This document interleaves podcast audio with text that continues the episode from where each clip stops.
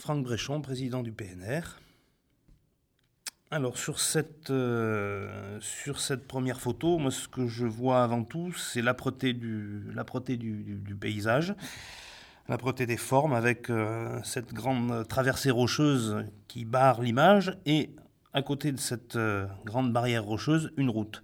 Et ça renvoie vraiment, cette photo renvoie vraiment, avec cette route qui coupe le, paysage, renvoie vraiment euh, à une notion d'ouverture du territoire, d'un territoire qui est accueillant, d'un territoire qui euh, n'est pas fermé, d'un territoire qui permet donc qui offre des circulations donc possibles et euh, qui a de tout temps, je dirais, au moins depuis euh, un gros millier d'années, été parcouru par l'homme, qui n'est pas un territoire donc euh, isolé, mais qui est un territoire en contact avec l'extérieur. Et bien que ce soit un pays âpre, bien que ce soit un pays dur, c'est un pays qui est ouvert, qui est tourné sur l'extérieur.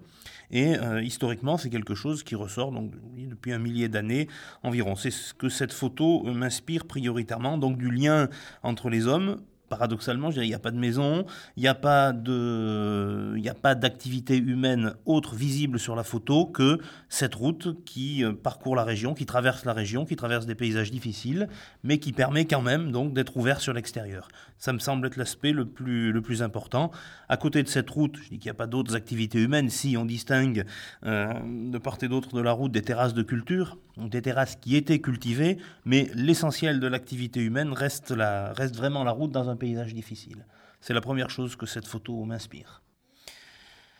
J'entends deux choses sur cette photo. Euh, spontanément, le bruit de la rivière, le, son de la rivière et le bruit du vent dans tous ces arbres qui sont sur les, falaises. Ce sont les deux sons qui me viennent à l'esprit euh, dans l'immédiat dans un paysage sous sa forme hivernale. Donc un paysage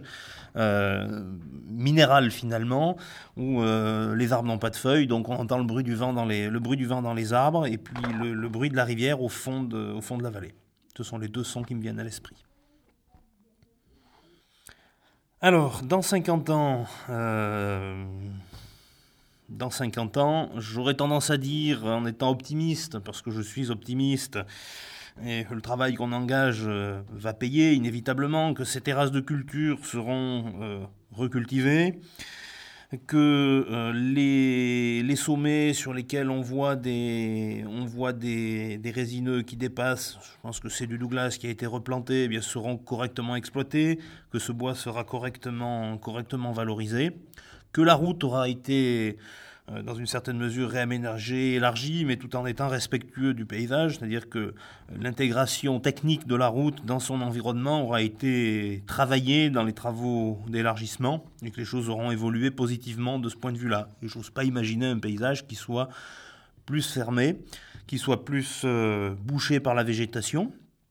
encore que sur, ce, sur cette photo-là précisément, on a quand même un espace minéral au milieu dont il est très difficile de tirer parti et qui lui devrait assez peu